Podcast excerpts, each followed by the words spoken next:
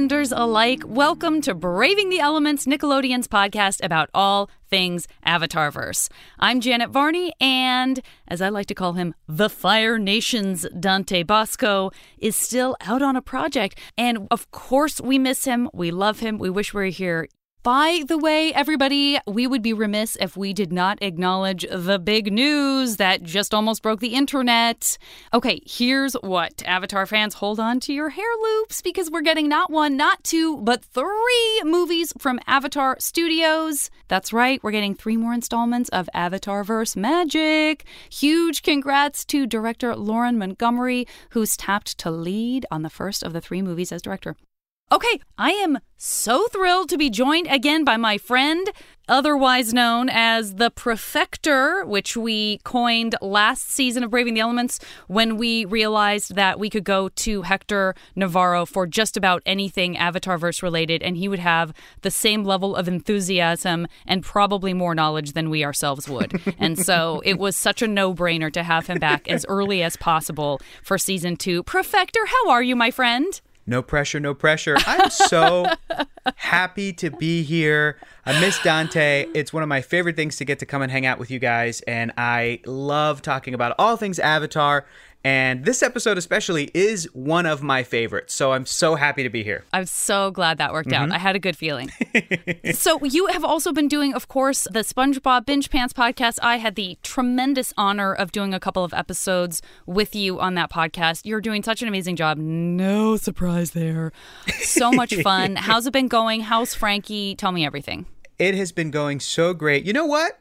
SpongeBob's a pretty good show. I don't know if we've talked about that before. It's darn good. It's pretty good, turns out. If you watch it and then talk about it, uh, we've been having some fantastic conversations and interviews with people. We just talked to a now Paramount executive, but a at the time Nickelodeon executive who was in the room, actually hearing the famous, legendary pitch for SpongeBob SquarePants by Stephen Hillenburg. Eric oh, Coleman, oh, nice. we just talked to him, and oh, and yeah, it was like Eric on our show. Yeah, exactly. He yeah, made exactly. it all happen. The timing of Avatar and SpongeBob was wow. like he was there. That man shepherded a couple of real big deal projects uh-huh. at Nickelodeon. Uh-huh. He's such a creative, you know, he's such an executive who you wouldn't think you're like, oh, you should be like running the world. What's happening here? Mm-hmm, he's amazing. Mm-hmm. Yeah. Oh, I'm so glad you talked to him. It was wonderful, just really like inspirational. And Eric was bringing up the best takeaways from the pitch because that legendary pitch Stephen Stephen Hillenburg was wearing a Hawaiian shirt, and there was like a theme song, and there was a,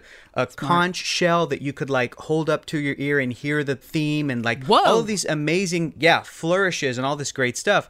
And Eric kept saying, "Listen, I want the takeaway to be that shouldn't be what every pitch should be the reason the pitch was so great was because the characters are so great because that foundation was so great you know? So yeah. but just like awesome and so cool to talk to people who were there janet just like every time i get to hang out with you because i'm like oh yeah it's cora. Hi cora. Hi. Oh man. We met many years ago under that same circumstance and oh I love it. I am so excited that that podcast is happening, doing well, and that there's so much to dig into. Yes, and hopefully you. I'll listen. I don't wish for Frankie to be gone, but you know I'm coming for you if I hear even a even a whisper that he's not available, I would be like, "Excuse me, hello, I'm calling on an old-fashioned phone. I'm calling on a conch shell." Uh, um, well, I want to just bring us up to kind of where we are here yes. early in season 2 mm-hmm. of Braving the Elements. We didn't do an episode last week. Last week we talked to Olivia Hack, aka Ty Lee which was a wonderful conversation. And I'm such a fan of hers for this particular show and so many other things that she's done. It was a blast, but it did take us a little bit off track of where we are in book two. So our last Avatar episode was Return to Omashu, where we had the disturbing discovery that the Fire Nation had essentially taken over and was holding Bumi prisoner. And not only that, but when the episode ends, uncharacteristically of Avatar, Bumi's still a prisoner, right? Yeah.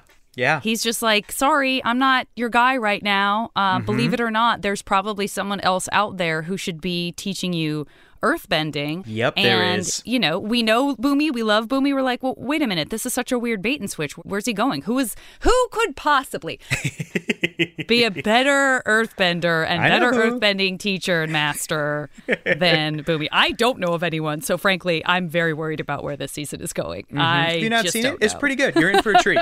You're in for a treat, Janet. It gets I'm pretty good. I'm looking forward to it. so let's talk about the episode we're recapping today The Swamp. In the swamp, we see visions of people we've lost, people we loved, folks we think are gone. But the swamp tells us they're not. We're still connected to them. Time is an illusion, and so is death. I mean, some goofy stuff in this episode, some heavy stuff in this episode. You're mm-hmm. so right to love this episode. It's a real gem. Do you want to kind of give us the sort of big picture look at what this episode brings to us as fans? Yes, I would love to. And then I'll very quickly say what it brought to me personally. Please, but first, please. Here is the synopsis in case anybody needs a little refresher. Here's what happens. A tornado brings Team Avatar down into a strange swamp where the gang is immediately split up. Aang, Katara, and Sokka all experience mysterious visions, while Appa and Momo must run for their lives from some hungry hunters. When Aang and Katara and Sokka are finally reunited, they're attacked by a swamp monster. Or is it a monster? Is there more to this swamp than meets the eye? Meanwhile, here's the B plot. Zuko and Iroh try to stay under the radar in an Earth Kingdom village, but Zuko's patience is wearing thin. Mm-hmm. Wonderful synopsis. I just want to say real quick that I think I remember the first time I watched this episode oh, yeah? because I had a couple of takeaways, but my main takeaway was that I loved the way that waterbending was explored in this. It felt like such a fresh. I mean, we know all the manners of bending now when you've seen the shows, when you've explored the different worlds in the Avatar verse, but like to get that early season one, season two, little by little exploration, you know, oh, what about this? Oh, what about this kind of bending? Okay, what about a riff on this kind of bending? It was so cool and it made me kind of solidify i'm like i think i love waterbending the most. And this Oh, episode is one of the kind of little pieces of proof one of the reasons i Great love it. the second thing i want to say too is point. rewatching this episode in preparation for today the message is beautiful. Like Yeah. i removed janet and i and i i'm sitting here as an adult in my 30s and i'm like huh I really needed to hear this today. Yes. I feel like I've been having a good couple of weeks, you know, but Yeah. just life is happening and I'm hearing this message and I'm going, thanks. Thanks everybody who worked on this. I needed to hear this today. I know. Awesome. There, has been so much of that, especially with just what the last couple of years have brought. There, all Yeah. of these episodes, there seems like there's at least one moment where you really do have this. It settles deeper somewhere inside you, and you go, "Boy, I I really needed to hear that, and I did not know that I needed to hear it." yeah, absolutely. I couldn't agree more. I am uh, very happy to say that this episode was written by Tim Hedrick. Of course, we had him on last season. He's such a great sense of humor. One of my favorite funny moments in probably the entirety of this series happens uh, twice in this particular episode. I love it so much, and it feels so so so Tim to me. This episode was also was directed by the phenomenal Giancarlo Volpe and has a couple of really really fun guest stars. William H Bassett is our swamp monster. We have Carlos Alazraqui, who you know from every other cartoon ever, and we have Joe Alaskey and all of our regulars and some other voices that you will hear more from in future episodes and ones that we know and love and miss from past episodes. I also will say a tree with a lot of roots connecting a lot of things. Avatar, huh? This Huh. was really a lot sooner than other things with a named Avatar who had trees who connected. Anyway, it's cool. It's cool. It's cool. It's cool. It's, cool. It's, cool. it's, a, it's a coincidence. It's a coincidence. It's just a crazy. Let me just say, I see you. That's all I'll say. I see Thank you, you, Janet. my friend. Mm-hmm. Thank you, my friend. okay. Yeah, I love this episode too. I love everything you said about it. And I love this idea of the sort of accidental vision quest, Yeah. too. That's something that Yeah. we're going to dig into as well. Isn't the pacing of this show phenomenal? Because it starts and I'm like, okay, this is going to be this kind of adventure. You know, the gang gets lost. And then it's just comedy, and then it's horror, and then it's it's like you said, an accidental vision quest, and then it ends, and then I feel better about my existence on this planet. What a cartoon! So what right. a great show! It's every genre. okay, let's get into it. Why don't you take us in? What's happening in the uh, early part of the episode, my friend? You got it. So it opens up. Zuko and Iroh are trying to stay low, maybe too low in Zuko's eyes, in an Earth Kingdom village. Iroh is comfortably begging for spare change in the great tradition of humble living and Buddhist principles, might we add, uh, as Zuko just does not like any single part of this. Iroh shows what you can get done with kindness and not just ordering people around, which I think is a great lesson for Zuko, obviously. And I like the part where Iroh compliments a girl on her smile. Then a brash man offers a coin for some entertainment, and to Zuko's horror, Uncle Iroh sings this little song So the song that Iroh sings, "It's a Long, Long Way to Ba Sing Se," right, uh, was inspired by the World War One marching song "It's a Long Way to Tipperary," and because they wanted to have Iroh with you know sort of make a good marching song for his troops. And here it is. It's a long, long way to Ba Sing Se, but the girls in the city, they look so pretty. And yes, the guy's a jerk, but Iroh is unperturbed. He's unbothered. It does not get under his skin at all. But Zuko, on the other hand, we'll Yeah. see how it gets under his skin. I also want to point out something I don't remember this great detail, but in this scene, as we're setting this up, we get the establishing shot of them sitting on the street. A cart rolls by. Blue Spirit mask was on the cart, That's or something right, that the looked Blue Spirit cart. yeah, beautiful. yeah, yeah, yeah. Yeah, a little bit of maybe foreshadowing, but I just loved that mid-ground detail. I'm so glad you caught that. Yeah. That's a real share me the Mm-hmm. details moment, especially since I'm wearing a Blue Spirit shirt, even Yes. as we speak. I also love somehow just the way Mako sings, where they look so pretty. I love that it's like pretty. It's not pretty, it's pretty. Uh, very, very satisfying. Mm. Meanwhile, when we start out with Zuko and Iroh, we're like, okay, cool. Where's Team Avatar? What's going on there? We Mm-hmm. see Appa soaring through the sky. The gang is passing over some kind of landscape below. It seems like Aang is almost kind of hypnotically drawn to it. And in fact, without even realizing it, he's sort of taking down Appa towards the swamp and you know everybody's kind of like wait, wait, wait, what are you doing where are we going why are we descending towards this and he's like i don't Aang says he kind of feels like he's being called to it. Sokka, as mm-hmm. usual, very skeptical. But Aang sort of thinks back to Bumi's advice to sort of wait and listen. Could that have been a harbinger of, oh, wait, that maybe that's what he meant. Maybe this is the moment he's talking about. Maybe I just need to kind of wait and listen and see how this bears out. And they're descending deeper and deeper, but everybody else is kind of feeling like this does not feel great. So Aang kind of mm-hmm. backs off of that instinct and they decide to leave it behind. But before they can, this like olive green tornado, huge, huge tornado, appears out of nowhere and immediately just sort of sweeps directly toward them. It seems like they're targeting Team Avatar, and before you know it, they are just flung into these kind of murky depths of the swamp, which. How does that bode? Probably not well. We don't know. No, but for the story, it's excellent because what a Correct. mystery. What the what in the heck is going on? Absolutely. It also leads to some top choice Appa and Momo moments, which we're going to get to. But the thing that happens next is Appa and Momo are nowhere to be seen. We are with Katara, Sokka, and Aang. They are standing in waist deep water. Sokka acquires an elbow leech. Which is really that- big, by the way. huge. I love this universe because the great creators behind the Avatar verse are like, this animal we combine with this animal, but sometimes they're just like, big. Make it big. big boy. And absolutely, it has to be Sokka who has to get it, of course. Of course. Yep, that's the comedy rule. It's always that Yeah. guy who gets Yeah. it. Uh, so this tornado that took him down is gone, and then we go to Appa, and he is suspended midair by vines of this swamp. Momo is still with him and helpfully sort of chews the vines until they kind of snap, and then Appa falls. He plummets down, makes a huge splash, but then as soon as he's freed and, and he tries to take off again, he gets tangled up again, which I thought was a wonderful choice to really visually just show us how these characters are thinking and hmm. how this area is not set up for Appa. He does not like the swamp, and we get it. Yeah. He is like like claustrophobic, needs the air, needs the open, you know, sky, and this is just worst case scenario for him. For um, sure.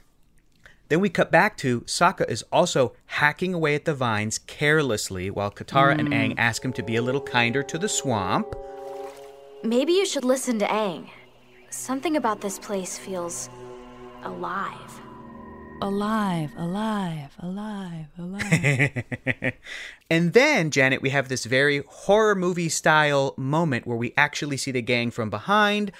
Uh, someone or something is watching them. We can see through their point of view through a curtain of vines or something. We don't know exactly what's going on, but It's definitely reminded me scary. of the Evil Dead movies. Yes. Super scary. yes. Well, listen, you're so right. Me, you mentioned it earlier. You really, this is some real genre bending that happens in this episode. And that is such a classic horror movie moment when you're like, oh no, I'm seeing this from the point of view of something that our friends can't see. Turn around. Mm-hmm. Don't turn around. I don't know what I want you to do, but this is super scary. So we're going to see how that bears out. They do not just bend water on this show, they bend genres. That's right. So back with Appa, I mean, he's given up. He's exhausted. He's this huge beast. He can't seem to outsmart these vines. Momo can only chew so many so fast. And Momo's like, okay, cool. I get that you're tired. Uh, I don't want to be here. So, in D. Bradley ba- Baker's in- inimitable way, he manages to communicate so much with just sounds. It's clear that he wants to get out of there and that this sky bison is his way out. So, he's trying to blow the bison whistle. It doesn't nothing but irritate him. And over with Katara, Sokka, and Aang, I mean, they are just plodding through the night and they're trying to find Appa and Momo. You know, we have a sense from seeing up above that this is a very big place and they were dropped into who knows where. So it feels kind of futile and that they could be anywhere, but you know, they're going to keep trying to find them. Sokka's attitude not doing him any favors as he's attacked by flying insects. He sort of seems to get plagued by this like s- stinky swamp gas, which I guess they all are forced to smell, but somehow it feels like Sokka's fault. um, and then, oh, here we go. We teased it out. Tim Hedrick, the writer, brings one of my favorite comedy moments from book two and maybe the entire series the screaming bird, the plump, cute, open throated, wah, human screaming bird. Kind of Simpsons esque, again, in a way that I absolutely love. Look, there's nothing supernatural going on here. I think we should build a fire.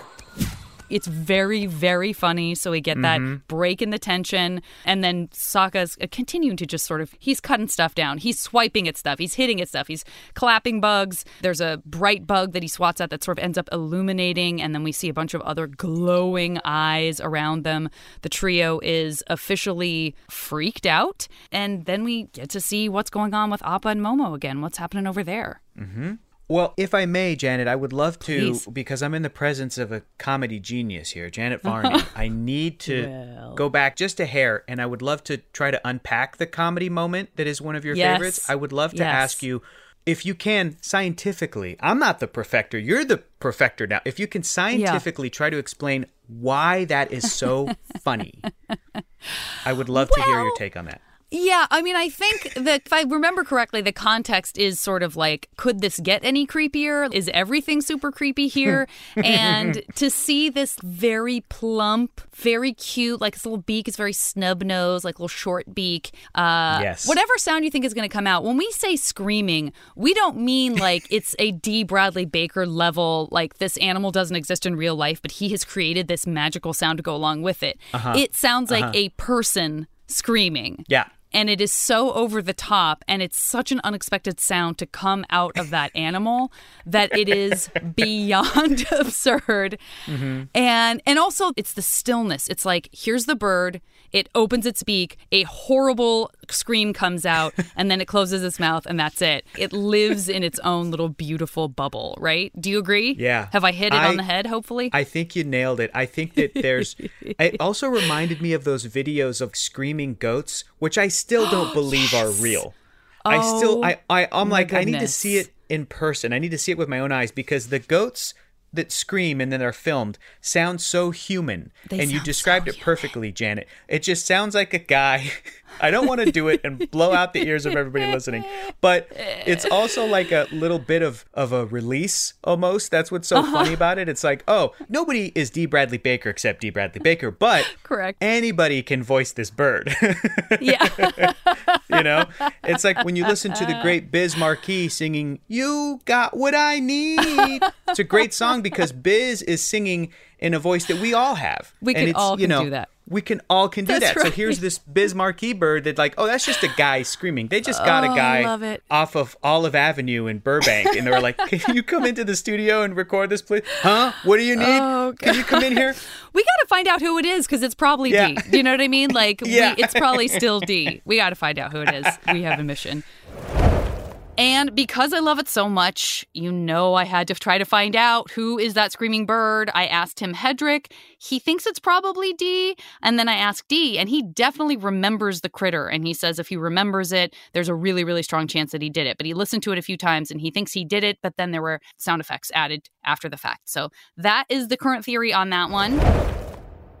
Thank you for breaking Oh. down that comedy moment for me so It's my extreme pleasure. back to the show. We're back with Appa and Momo, and Appa is conked out while Momo is tormented by all of the incredibly loud and strange sounds of the swamp that we were just describing. Finally, Appa wakes up and outroars them all, eliciting silence. Another great comedy moment of just a really cute moment. It's great.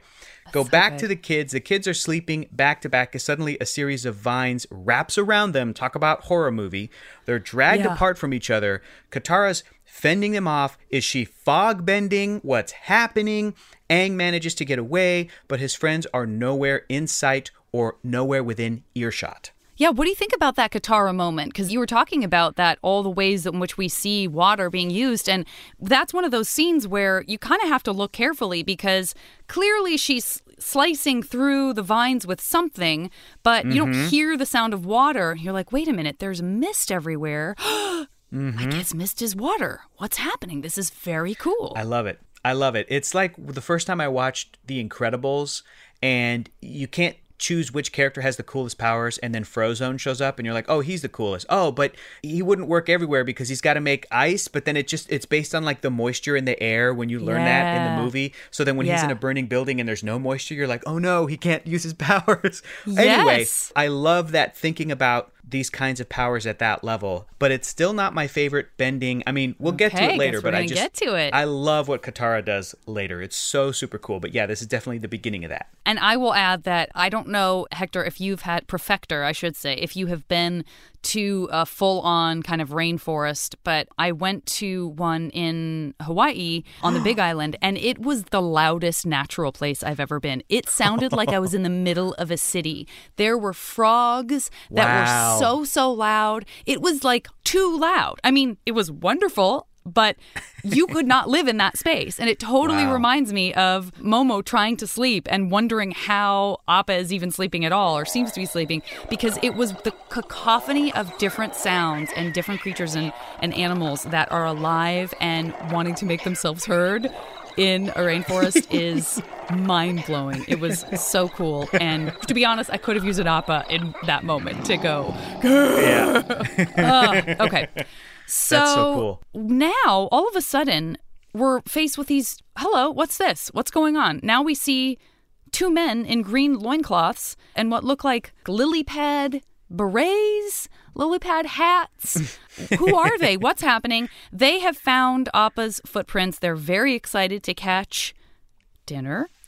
And mm-hmm. they have very kind of traditionally understood as maybe like backwoods, small communities voices. Um, You know, it's funny because I thought that the show made a really kind of an interesting, bold choice because typically the accent I associate with kind of hanging out in the swamp and kind of being from swampy regions is I think the classic one that everybody thinks of, which is like, "Hey, how you doing? What are you doing in my swamp? Get out of here! Forget about it." So the fact that this show didn't do that voice, I was like, bold move. I mean, that's not just me, right? That's everybody's. Actually, I have to say, I don't know if it's just you, but I disagree because whenever I think about a swamp, I think of someone saying, Hello, welcome to the swamp. This is where I Right, live, right. the swamp, as you can tell from my too. accent. Yeah, yeah, Georgia. That's like Geor Yeah. Well- South Carolina ish. Yeah, yeah, yeah. I've heard that too. Yeah. So again, kudos to the Avatar team. This is MVP Carlos That's right. Who does double duty. He voices Does both of these characters. I did He not know that until I looked up the credits and I was like, he Yeah. did both. Yeah. They're just playing with each other. These two characters, they're so so great back and forth. So yeah, Carlos doing an awesome, completely unheard of swamp accent. Shout out to Carlos. Shout out to Carlos. That's right. And now we know that somebody has seen evidence of Appa and is very interested in perhaps eating Appa. So we're extremely nervous as we then see Appa and Momo sloshing through that swamp. They are accosted by a cat gator, a catfish Mm-hmm. alligator. I gotta say, as scary as it was, I think I might still prefer it to a straight up alligator. It still was Yeah. cuter to me. I know it's subjective, but it Yep. was cuter than a conventional alligator. It, its teeth seemed a little less pointy. Its nose was a little cuter. Mm-hmm. And you know, the good news is is that even with something as as fierce and as predatorial as a cat gator, nobody's a match for the fierceness of Appa and Momo. Once again, we have these gentle, lovely creatures who continue to blow us away with how incredibly fierce they can be when they need to be. Thank goodness. just awesome. And again, it's like uh, I'm not Carlos Alazraqui. I'm not these guys. You know, I'm not a voice actor because if it were me, I would have been in the booth and I would have been like, "Hey, we're trying to get some dinner over here. Wait up! What are you doing? Come on! What is? A, hey, what the heck does a I'm lemur?" so hungry. I'm so Well, yeah. hungry. totally, absolutely, what I would have done. So, you know, again, I'm not a voice actor. That's why. Yeah, so, kudos. all right, so now we got to check in on our buddies who are all separated from each other, Okay. right? Here's where it starts to get. Here's how you know it's a good. Avatar episode because they all get a little sad. So, Katara is wandering through the swamp. She's calling out for anybody who might be able to hear and help. And now things are getting sad and a little weird and very interesting because she sees a figure in the distance. Is it her mom? The oh. music swells. Katara runs towards her, shedding tears of joy, which is just like heartbreaking oh. because you know that it's not. In mere seconds, she sees this figure turn into like a swamp tree trunk sticking out of the water, which was a really great design, really cool. But what the heck is going on in this place? So go over to Sokka. Sokka is up to his old tricks, slashing and swiping. Then he too has a vision. It's Yue in her moon goddess form, which again is like, oh, that's so sad. Come on, we just finished Yeah. season one. It's way too and it soon. gets worse, right? Because Yeah. at least you're like, well, oh, he's getting to at least see her. Like he's sort of having his Katara hopeful moment. And then it's even worse than her just not being there for a second, right? What Yes, happens? Because she accuses him, saying, "You didn't protect me," which is like the the most heartbreaking thing that a hero character has to deal with anytime they feel like they failed a loved one. They feel like they weren't there for somebody. Yue? This is just a trick of the light. Swamp gas. I hit my head running away last night. I'm going crazy. You didn't protect me. You didn't protect me. It's so so sad. And then she's gone, and then we're with Aang, who suddenly sees a giggling figure and a flying pig who both spirit away moments after Aang catches sight of them. He tries to get to the figure every time she appears, but she's just all over the place. He cannot seem to reach her. I love Avatar The Last Airbender because it is such a rewarding show on re-watch viewings. So it's so fun as an Avatar fan to watch this episode, but I'm pretty sure I also remember just being really invested in the mystery the first time I watched it. So Yeah. works on multiple levels. It works on multiple levels.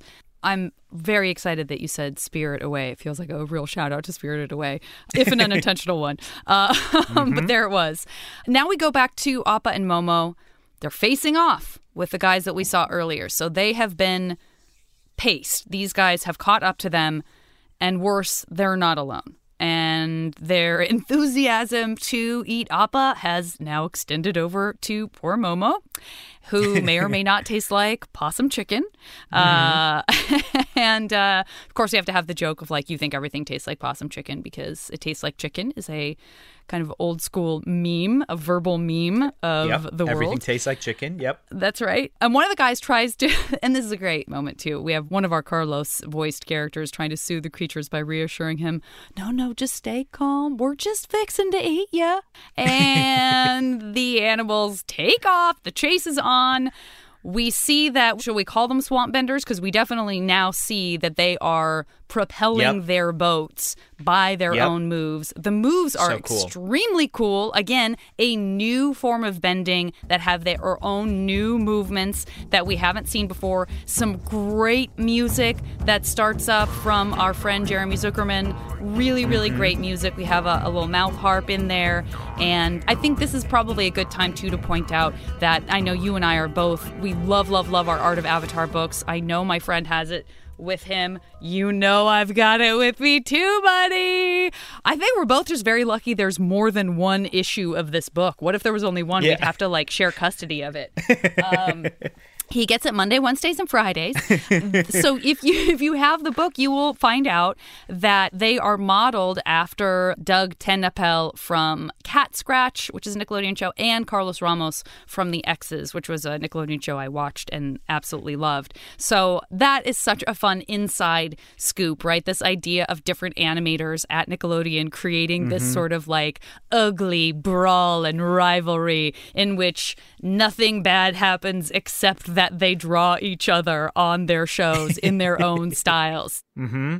All right, what's going on with the rest of Team Avatar? All right. So we come back over to Aang, who's still chasing this mysterious yet very familiar Janet figure until he, Katara, and Sokka are suddenly reunited and that they literally tumble into each other and then down a giant trunk. They recap their experiences, they fill each other in. Sokka thinks that their visions were all in their minds. Surprise, Uh, surprise. Were they all led here to the center of the swamp? Aang thinks so. So there's this kind of back and forth. You know, Sokka scoffing at that. He likes to think of everything as being having a scientific explanation, and Aang is obviously tapped into the Avatar spirit world, so he knows Yeah. that the world is more than what we can see. And then a giant swamp monster rises out of the water, scaring the poop out of them. And worse, they are trapped like that for an entire commercial break. Oh, come unless, on! Unless you're watching it on Paramount Plus, in which case it just rolls right through that. Uh, but let's see what happens after we take a break of our own, shall we? How we? dare you leave them hanging with that swamp monster? How dare you? Travelers, how many times has this happened to you when you're bedding down for a nice rest on your way through the swamp? Give yourself the gift of silence with Momo's patented earplugs. Made of delightfully soft woven air bison hair, these earplugs were made by and for lemurs, but will also fit human ears. Momo's patented earplugs, patent pending. All right, we're back. We got to get our kiddos out of this situation. But before we get into what happens, let's just talk about the swamp thing because its design is so cool. Uh, I didn't think this the first time I saw it because I did not have an awareness of who Groot was. But since knowing Guardians of the Galaxy many years hence and doing these rewatches, there is a kind of Grootness to Yeah. this Swamp Thing character, which is very, very cool. And so it has these kind of thick vines that, that appear to make up its body. And then this very cool kind of wooden mask type thing as its face. And Yeah. it kind of reminds me of No Face, too. Uh, no Face, of course, from the wonderful movie, Miyazaki movie Spirited Away. Like this idea of this sort of very scary creature with just this blank, inexpressive, solid mask of a face. Like a classic comedy drama mask, you know, it's what it looks like. Or Yes, it also reminded me of the Jim Carrey the mask mask. Like it, it does look. Yeah. you're right. It does look like the Which Jim Carrey really mask. cool. Maybe if any of us puts that mask on, we'll become a swamp monster. Let's find out. Yeah, exactly. Uh, we got to track that mask down. so this swamp monster definitely into grabbing Sokka. It's grabbing him. It's tossing Aang about. But is it a match for Katara's waterbending skills. Is hmm. this one of the moments that you love so much about Katara's waterbending? Because it seems like it's a pretty fair fight, right? Yeah, yeah. So she does fight it. The creature unfortunately still ends up kind of sending her soaring through the sky. It's smothering Sokka. And then over with Appa, he and Momo are still trying to outrun those swamp benders. And at some point, the oh, the thing that happens in stuff where you're like, someone's on a horse or someone's on a thing, and the thing goes under a trunk or a branch, and you're like, no, no, no, no, no. And then Appa goes under it, and Momo gets thrown backwards, and there is a sack just waiting open for him to fly into, get closed up. They've got him. So he's in the mm-hmm. sack with the hunters. Then back over with our other heroes, Aang creates a blast of twisting air, kind of mimicking that tornado that we saw at the beginning. Katara is mm-hmm. waterbending as they sort of form this huge hole in the monster, which does free up Sokka. And let's talk about this. I'd love to hear your thoughts on this because that's when she starts to create these kind of amazing slicing water arcs that are chopping the monster up faster than it can recover. And even in that moment, we think we see something inside. Is that a person behind all those vines? It looks like it is. I love this waterbending moment so Yes. hard. It is so cool and makes me love waterbending maybe the most. And uh, Katara is just consistently like the most amazing and talented and cool character for me.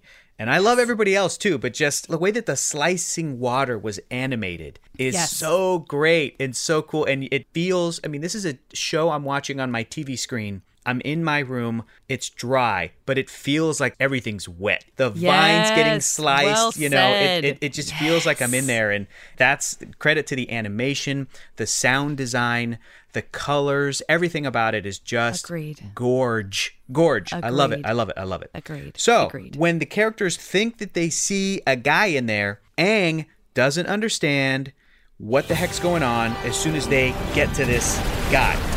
Why did you call me here if you just wanted to kill us? Wait! I didn't call you here.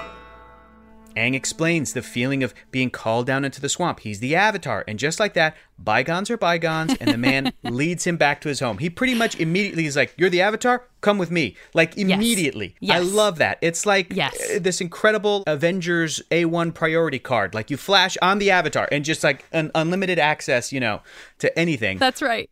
So he leads him back to his home. Sokka uses the opportunity to point out how unmagical and unmystical this has all mm-hmm. turned out to be. It's a waterbender in the swamp. That's what it was. But even the swamp monster waterbender himself objects. This is a sacred place. He reached enlightenment right under this tree, right there. So it's this wonderful, it's a moment that proves both are correct, both points of view are right. Yeah. Which Well is said. balance, which is what the show's about, which is where the themes are. Oh my goodness! So well said. It's so great. This is why we bring in the Profector. yeah, and you know, when this man likens the swamp and its connectedness to itself to kind of, you know, not only is the swamp like this where everything is connected to everything else, but mm-hmm. the whole world is like that. And even Aang, who has a profound understanding and sense and willingness and openness to these ideas, even he's a little surprised to hear someone make that big and wide sweeping of a statement. The whole Yes. world is like this. And he goes on to say some just wonderfully beautiful, classic Avatar verse brilliance, which is echoing the writings of so many people through the centuries. We are all living together. I'm gonna get choked up. Ugh, every time. I'm glad you're here for this. You can like walk me through. Uh, because if Dante were here, he'd be it. like, Varney, you gotta get through it without crying. I'm like, Hector's He crying would. with me, okay? He would. He would. That sounded just like Dante. That was really good. That was really good. We're all living together, even if most folks don't act like it.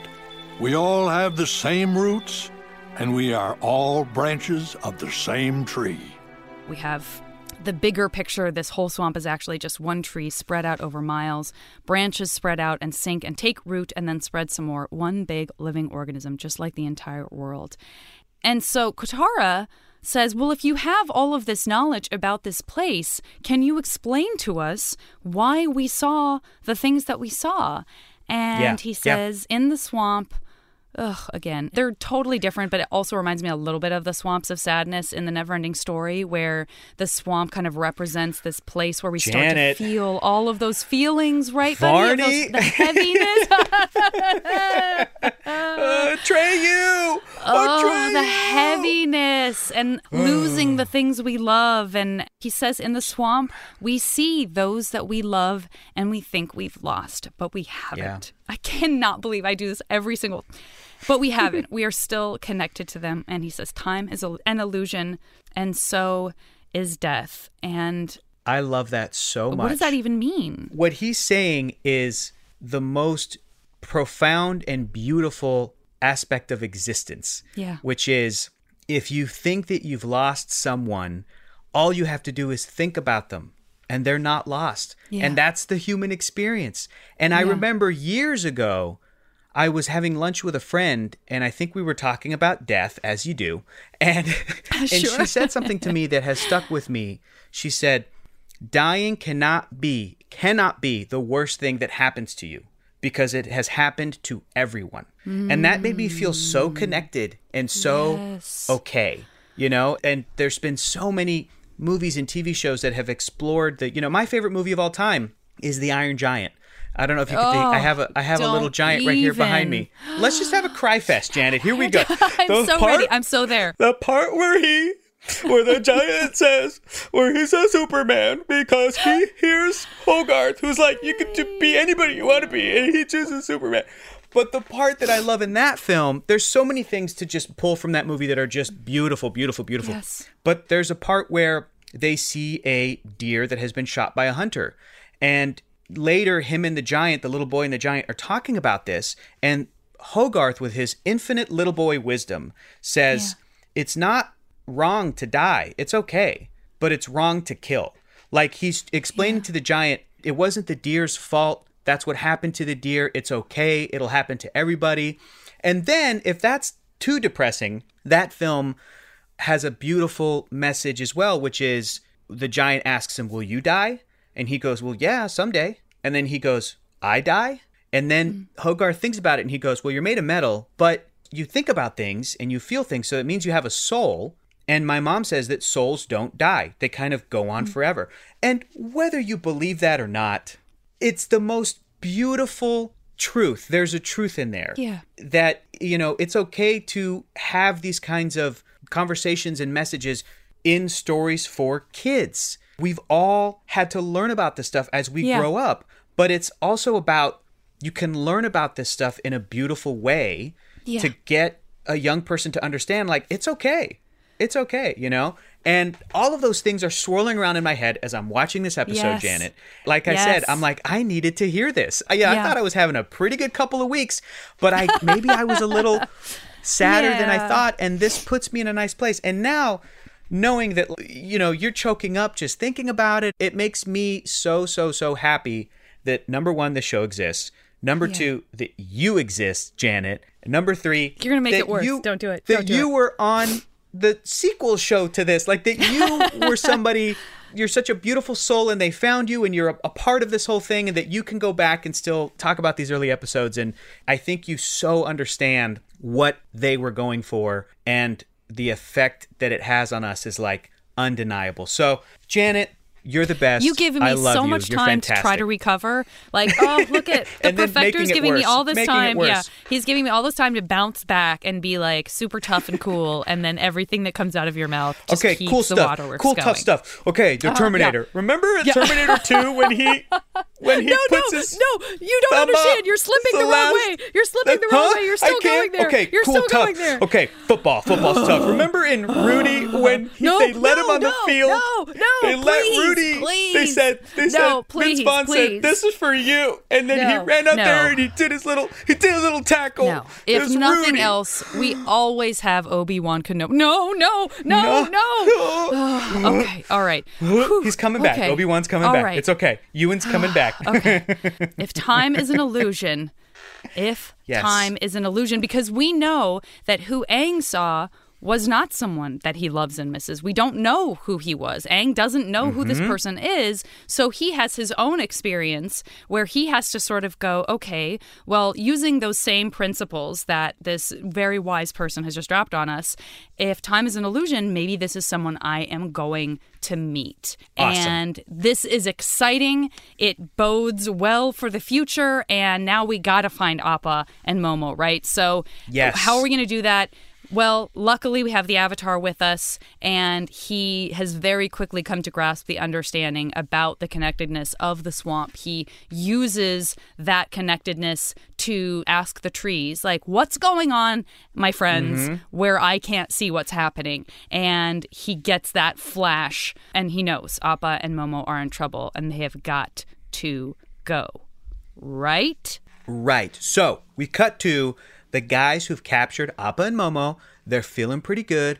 They're singing another instant classic. Here's the clip. Set my lines by the riverbed. Caught ten fish and I killed them dead.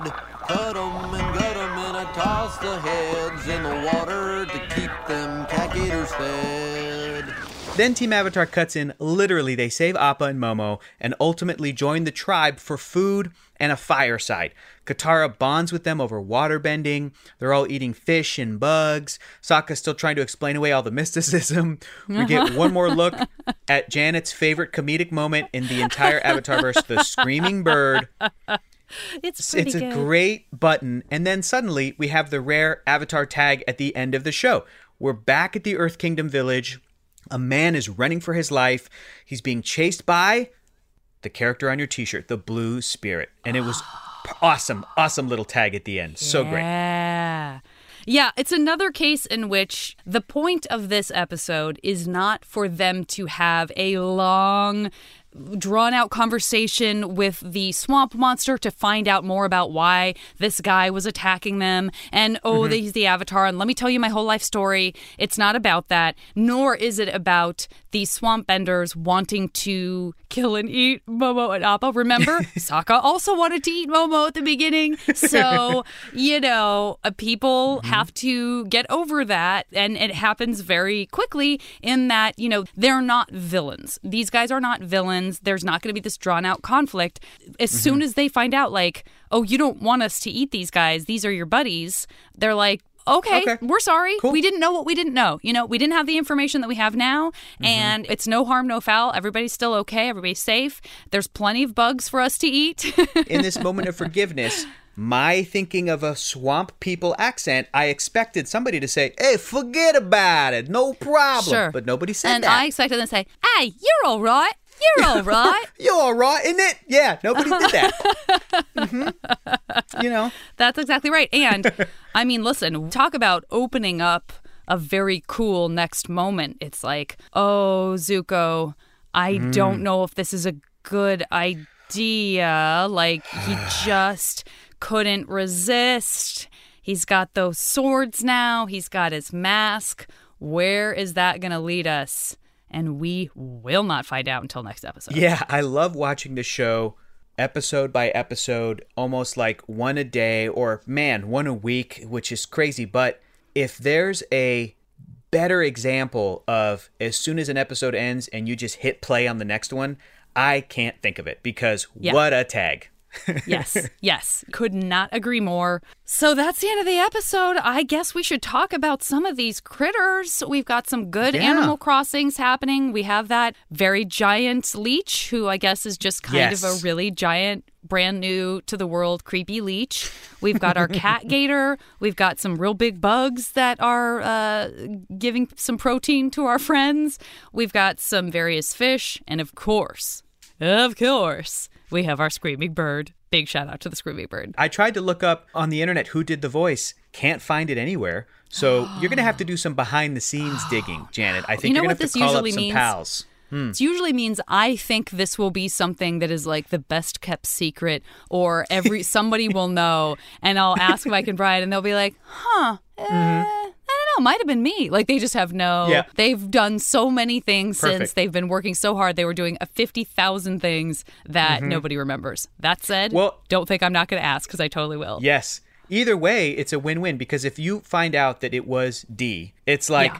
hilarious. The guy can Yes. not only do the animals that sound like animals, but the animals that sound like people. But then if it's anybody else other than Dee, Also amazing. hilarious. It's also Yes. amazing. Yeah, ah, anybody else on the so cast or any of the creators or anybody working on the show. So yeah, as soon as you find out, that's going to be great. Great. Got to do that. Let's get into most valuable bending and non bending moments. Profector, your thoughts. We've spoken a lot about some pretty impressive water bending this episode. Uh, I I don't want to take too many, but a little honorable mention is I love whenever we see the Aang airball from like the intro, Yeah. and he actually used it against the Yes. swamp monster, and you know moving around. So I love the airball, but I got to go with those water slices. Water slices, MVP, slices. most valuable MVB, most valuable bending of the episode. I'm completely comfortable with that. Love those water slices.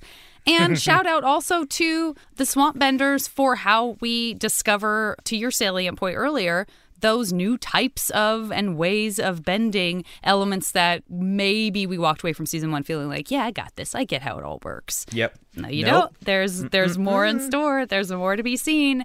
So I agree with that. I love it, folks. If you have different ideas about most valuable bending in this episode, would love to hear from you on social media. Hit us up. Let us know. And how about the most valuable non-bending moment in the episode? I want to give this one to Momo. Okay. When he was chewing the vines, I even thought- though it made it was not that well thought through because it meant that Appa was going to plummet very quickly. Yes, I I always will give credit due to animals who I'm Yeah. like, hey, it's pretty smart. You didn't think it through. You don't know about physics. You don't know about how the rest of the world, you know. But little moments where animals can do that to get to that point where like, oh, we have Yeah. to let me get through this. Um, like if a dog unlatches a cage or something that they're in, but then the next step is I don't know where to go from. Like I'm too high up or something. Hey, give that dog some credit.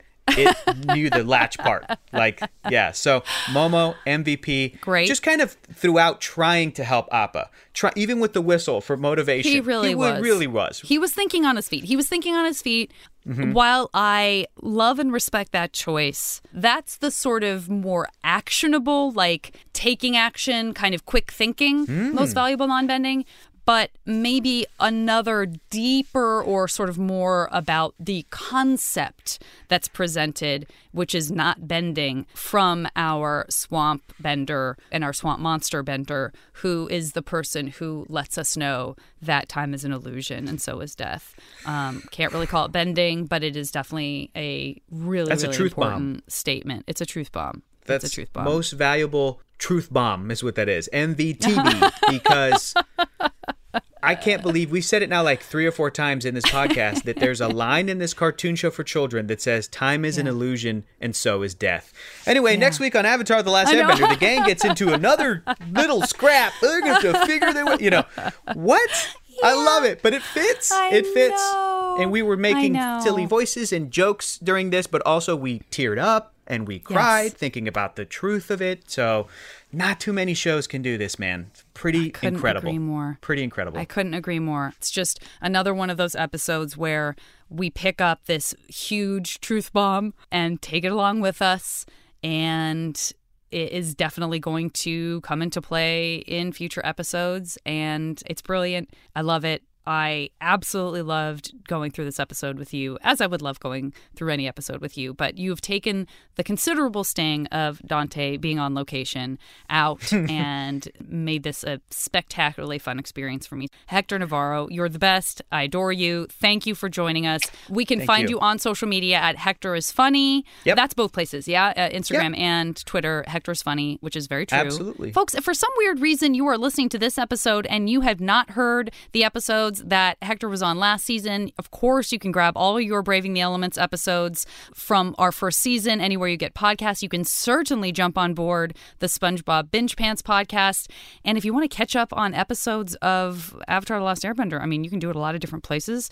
Hector, you mentioned that it's a commercial free on Paramount Plus, not the worst place to go. Yep, so that's an Yep. option as well. I hope that you will come back I will say I feel confident that I can cajole you back onto this podcast in a future episode. Absolutely. I know. Anytime. Janet. This was so much fun. It was also a much needed little mini therapy sesh. So thank you, my friend. You're wonderful. you. And thanks everybody for having me on the show. It was my absolute pleasure. Thanks. Oh, thanks, everybody. See you next week. All right, everybody. Thank you so much for listening to Avatar Braving the Elements. And hey, make sure to subscribe, follow, leave us a review. All of that really helps the podcast so much.